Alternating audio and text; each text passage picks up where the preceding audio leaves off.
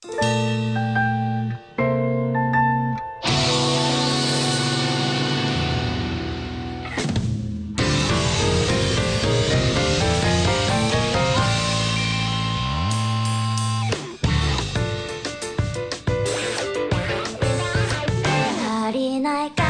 ッドキャストカルサブ。この番組は黒柳小鉄が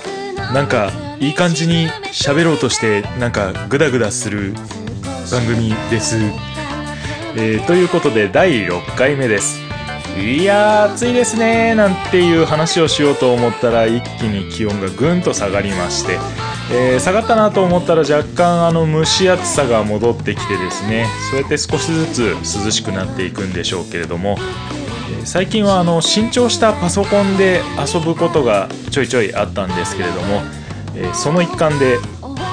VR に手を出してしまいまして、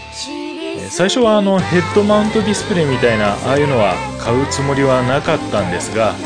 気がついたらパソコンの前に鎮座マシマシしております。操作用の、えー手に握るコントローラーも2つついておりまして巷でいうあのオキラスとか、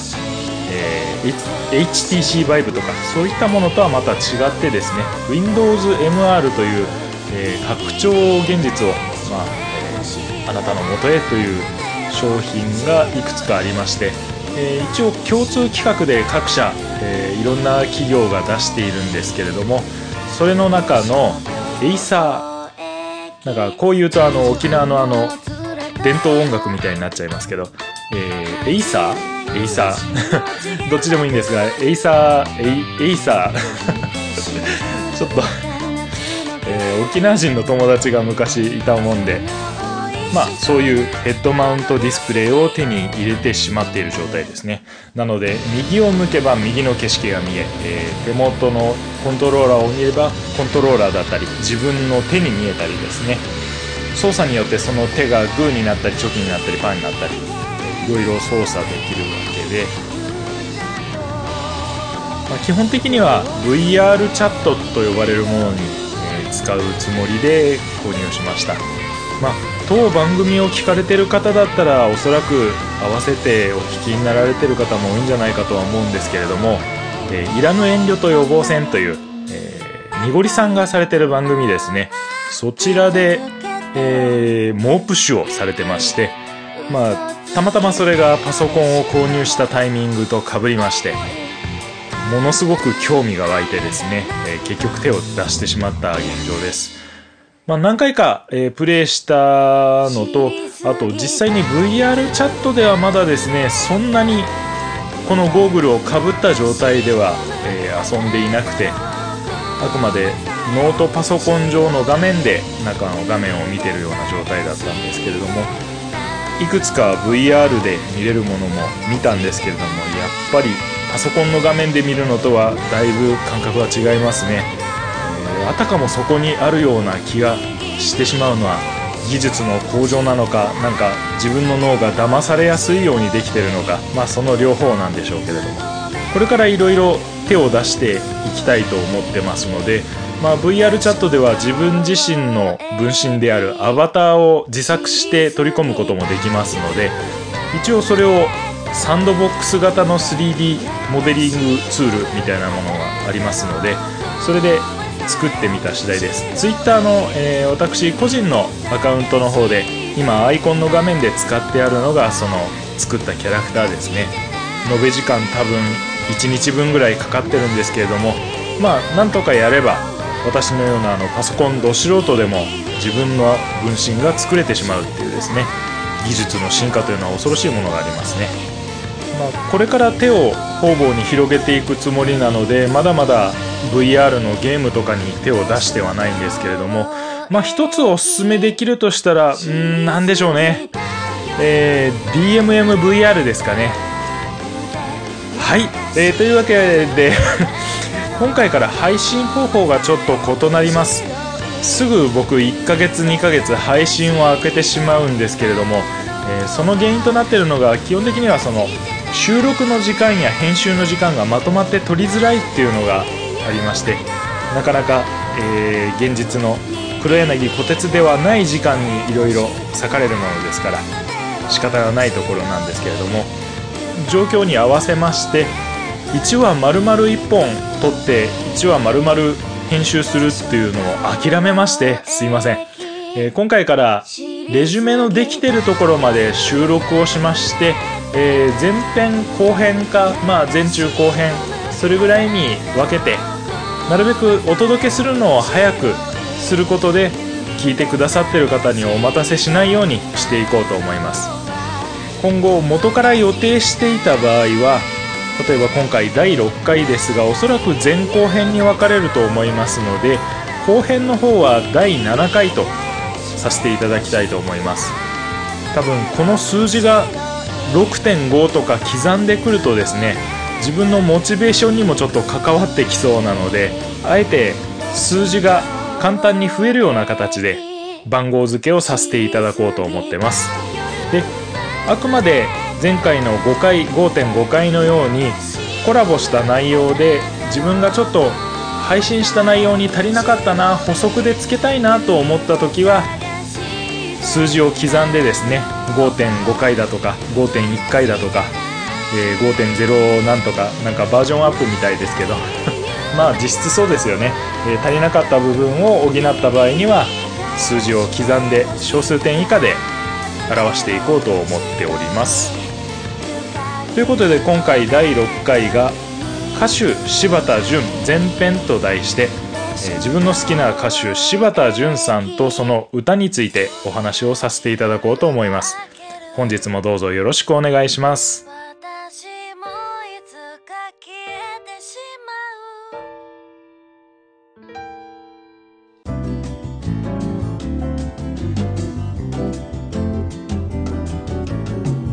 さて本編ですが、えー、まずは柴田純さんの略歴からご紹介をしていこうと思います、1976年生まれの女性の歌手の方です。メジャーデビューは2001年だそうです。今までに18枚のシングルと11枚のオリジナルアルバムを発表されています、えー、主な活動としてはまあもちろん歌手の方なので歌を歌うっていうところなんですけれどもシンガーソングライターなのでご自身で作詞作曲をされている状態です。その他の活動としては、えー、実際自分自身は聞いたことがないんですけれどもラジオ番組をお持ちということで、まあ、生の声がラジオで聞けるというのはファンとしては嬉しい感じですね。あと有名なのはデビュー当初からブログやツイッターなどの更新が頻繁であることです。芸能人ブログが流行った頃にブログの歌姫なんて呼ばれていた頃もあるようです。あと個人的によく覚えているのが所ジョージさんの「笑ってこらえて」での名物コーナー「はしご酒の旅」へのご出演ですね。なかなかバラエティ番組でお見かけしないのが柴田純さんなんですけれどもあの回はとっても面白かったですね、えー、なかなか今見る手段が少ないので難しいんですけれども何かの時にもう一度見てみたいものです。さてそのブログの歌姫さんは最近はツイッターの書き込みが割と主になっております、え、日々変な、えー、一部積極的な ファンの方に、えー、絡まれたりととても大変そうに、え見受けられます。それもそのはずお綺麗な方なんですよ。いやお綺麗な方だからって絡んでいいというわけではないんですけれどもえー、うん十代の方とは思えないですね。魅力的な方はいい人も悪い人も周りに集まってくるのかなっていう感じです。曲の内容自体は割と実体験に基づいたものが多いようでしかも報われない恋愛の内容が多くなっております。身を削って作品を作り上げていくっていうのはいろんな創作の方には共通することなんでしょうけれども、えー、なかなか自分に置き換えた場合は自分の恋愛体験を削って作品に作り上げていくっていうのはもう七点抜刀すること必死なので無理ですね、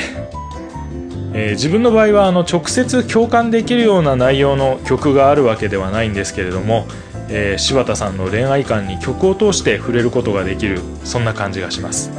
一時期曲に歌詞の内容よりも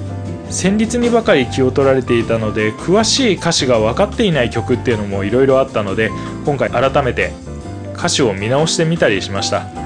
まあ、歌詞にもいくつかありましてもちろん女性で歌ってるので、えー、女性視点で男性のことを歌ってる曲っていうのが多いんですけれども、えー、自分の結構好みなのが男性視点で、えー、柴田さんが歌ってるものがありましてそれがまたいいなと思っております。一人称が僕で、えー、他の人と一緒になる女性を見送るとかいうですね、え、切なくて最高な感じだと思うんですけれども。まあ、後半では実際の曲の紹介をしようと思うんですけれどもまだちょっとアルバム曲とかの聞き直しができてなくって、えー、あまりにも短いと思うんですけど本編は前編ここまでとなります。後編でいろいろ紹介したいことがあるんですけれども一つ楽しみにしてるのは王子様シリーズというですね、えー、柴田さんの作ってるある曲のシリーズがあるんですけれどもえー、全10編予定の中の4曲までしかまだできていないというところなんですけれどもそれがまた内容が他の曲とまた違った楽しみ方ができるのでその紹介はまた後半に譲るというところで、えー、ここで本編は終了です。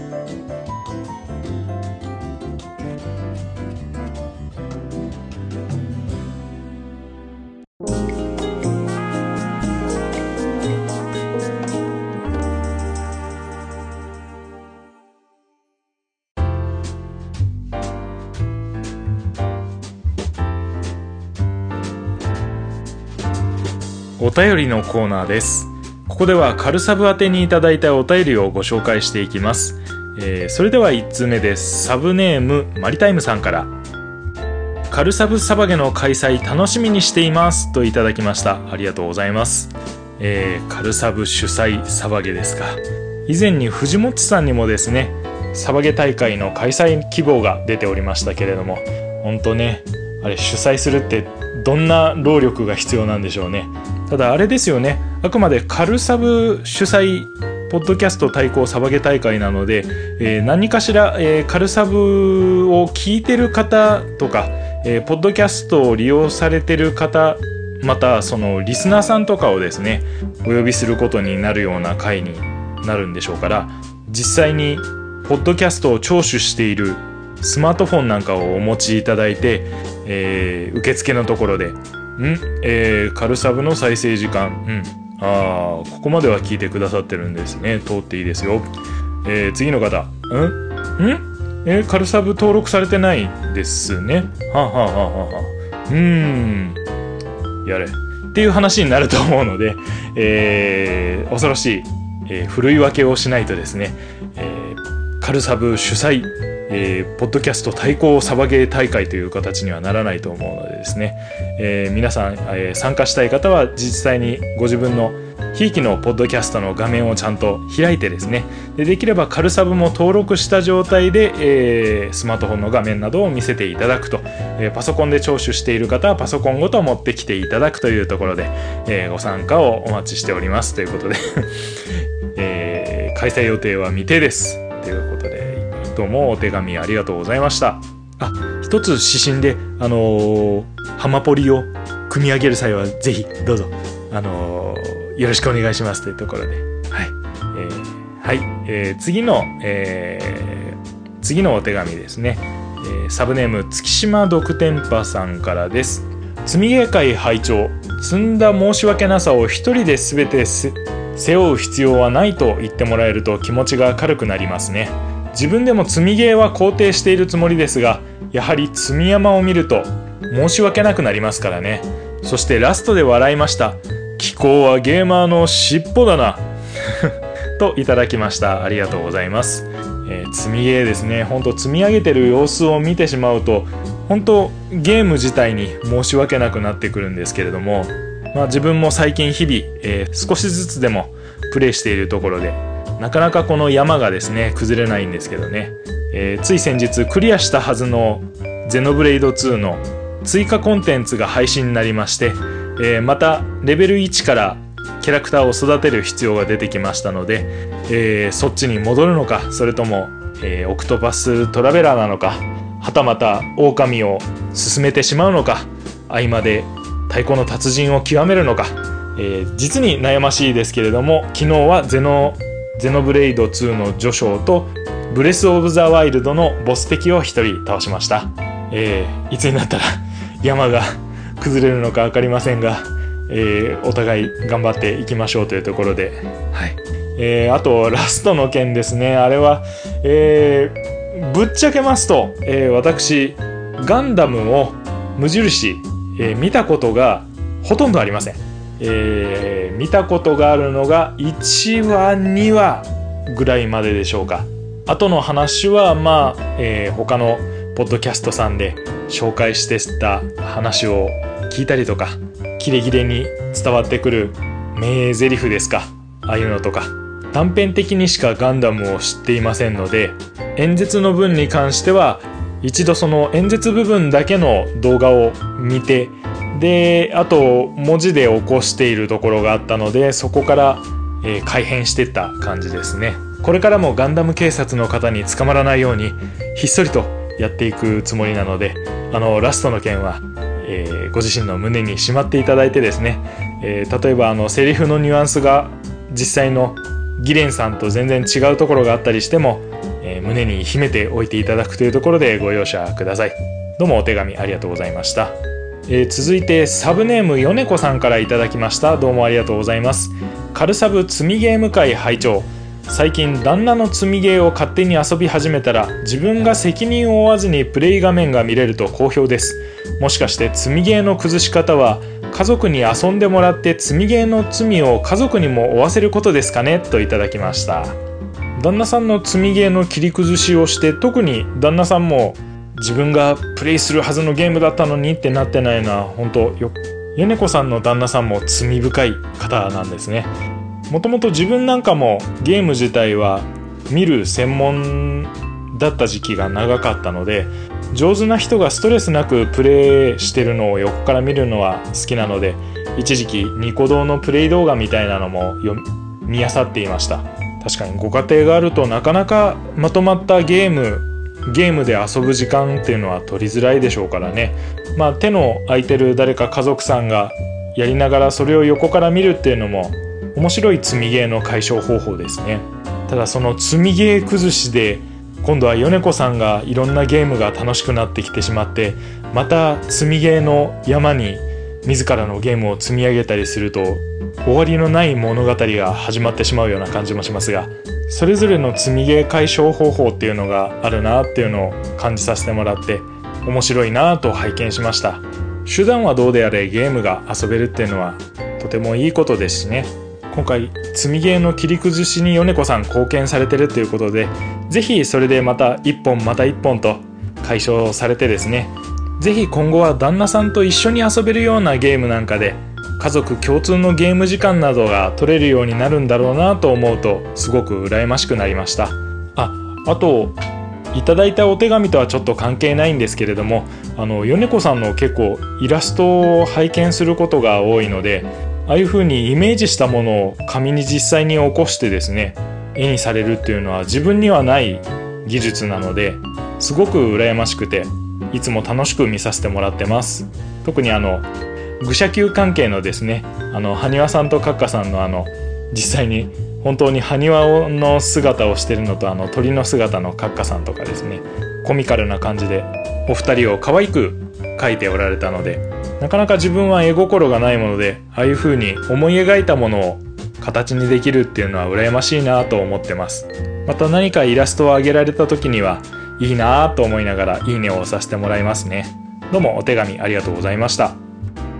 月島独天パさんからもう一通いただいておりました。積みゲー延長1000回拝聴。5.5回の分ですね。わんこそばと見まごう怒涛の積みゲーに親近感が湧きました。合わなくて止まってしまうことや他のゲーム発売で止まることありますね。サモンナイトは2、3からエロ可愛さにブーストかかるんですがとにかく時間かかるので攻略するの大変なんですよねといただいといただきました。そうなんですよね。サモンナイト2を積み上げたのは多分そのプレイ時間のところですよね。ある程度レベルを上げないと敵には勝てませんしその合間合間の個別のキャラクターとの会話のところがとても楽しみではあるんですけれどもその隙間に挟まってくる戦闘がなかなかですね。大変でして。早く2も終わらせてアティ先生にお会いしたいんですけれどもなかなか難しいですね。わんこそば並みに積み上げてしまっていることに関しては全く否定しません、えー、結局洗い出したらあれだけのソフトの本数が出てきてしまいました。親近感がということは月島さんもどうやら同じように積み上げていらっしゃるようでまた積み上げてる内容なんかも教えていただけると面白いかなと思います。どうもありがとうございます、えー、今回ご紹介最後です。サブネームピスケさんからです。なんと私きっかけと言った言っていただけるだけで嬉しいです。レジェンド・オブ・マナ私も同じ理由で触っておりません。自由度高いゲームは逆に疲れるので最近プレイほんとできないですよね。といただきました。ありがとうございます。ほんとねプレイ時間の確保っていうのは難しいですね、えー、オープンワールド系なんか特にですね探索してるだけですぐに1時間2時間3時間座れてしまうのでただそういうゲームって楽しいんですよね。ゲームに対する没入感がやっぱり違うので実生活の時間を切り崩して遊んでしまわざるを得ないっていう感じですね。言っていただけるだけで嬉しいとありましたがいや逆に不完全なものをちょっと改めて補足していただいてですね5.5回をするきっかけになったのでとても助かりました。ありがとうございました。あとレジェンド・オブ・マナのことですね。あの先日あのニコ動で低レベルで完璧にクリアしようとしてる方の動画があったのでそれをちょっと見てみたんですけれどもやはり世界にオブジェクトを配置する場所や場所や順番なんかも関わってきて無秩序に配置してるとどうも置けなくなったりするみたいですね。それからすると結局アルティマニアとかああいうものというにらめっこのゲームになって逆にゲームしてんだか本の通りにただ駒を配置してるだけなのかってなっちゃってどうも楽しめなくなっちゃうんですよね。そういう意味では「聖剣伝説2」とか3ぐらいの方がストーリーを追いながら戦闘を楽しみながらゲームできるっていう感じだったのですんなり遊べる感じですね。聖剣伝説に関してはまた新しいナンバリングとかですね出る時があればいいんですけれどもその場合はあんまり要素を盛り込みすぎてるとなんかレジェンド・オブ・マナと同じことになりそうなので、まあ、ほどほどの内容であんまり 3D とかに頼りっきりにならないような昔ながらのゲームが出てくれると昔のファンとしては嬉しい感じですね。お便りどうもありがとうございました。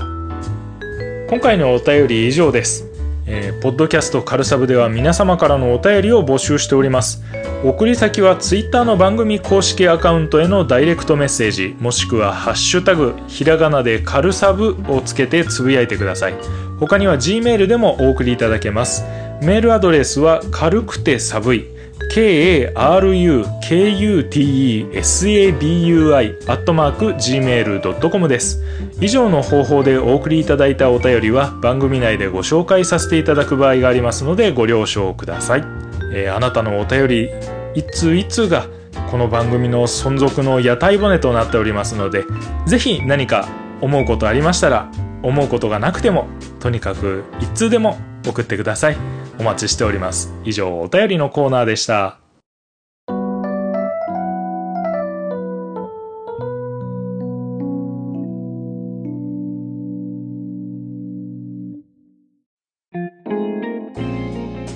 さてエンディングでございます、えー、だいぶ今回あの前後編に分けるっていうものになるのでかなり細切れ感が半端ない状態でありますがすいません今後こんな感じで配信されることが多いと思うのでまあ本当に隙間時間で楽しんでもらうような番組になってしまいますがご容赦ください、えー、最近ですね、えー、気になってるのがフリクリのオルタナトプログレですね、まあ、フリクリ2にあたるようなものなんでしょうけど現在オルタナの方が劇場公開中ということで早めにちょっと見に行きたいんですけどね。あのテレッとしてるとあっという間にプログレがつまり今回の2の2作目がですね劇場に出てくるということで見れなくなる前に大画面で見ておきたいんですけれどもうちには早速先に頼んでおいたコンプリート CD ボックスみたいなのも届いておりましてこれもまあ実際に本編を見てみてから聞いてみようと思うのでまだ開封してない状態ですね。あと旧作のディスクをちょっと一旦処分してしまっていたのでブルーレイ版を手に入れた状態です。まあ、できればそのうちカルサブの方でもフリクリについては語ってみたいなっていうところがあるのでまあ第何回になるかちょっとまだ分かりませんが、えー、そのうちそういう配信もできればなと思っております。まあそのためにも早く劇場版を見に行かないとなんですけどね。ちょっと劇場が遠いんですよね。まあそうこう言ってるうちに終わらないように気をつけたいと思います、えー、さて次回の配信ですけれども時期はいつも通り不明です、えー、レジュメを作り次第とっとと収録をして編集配信したいと思います。歌手柴田純後編ということで第7回を配信したいと思っておりますので聞いていただいている方は気長にお待ちいただければと思います。それでは今回もポッドキャストカルサブお相手は猛暑がひどすぎて全然サバゲーに行っていない黒柳小鉄でした。どうもありがとうございました。さようなら。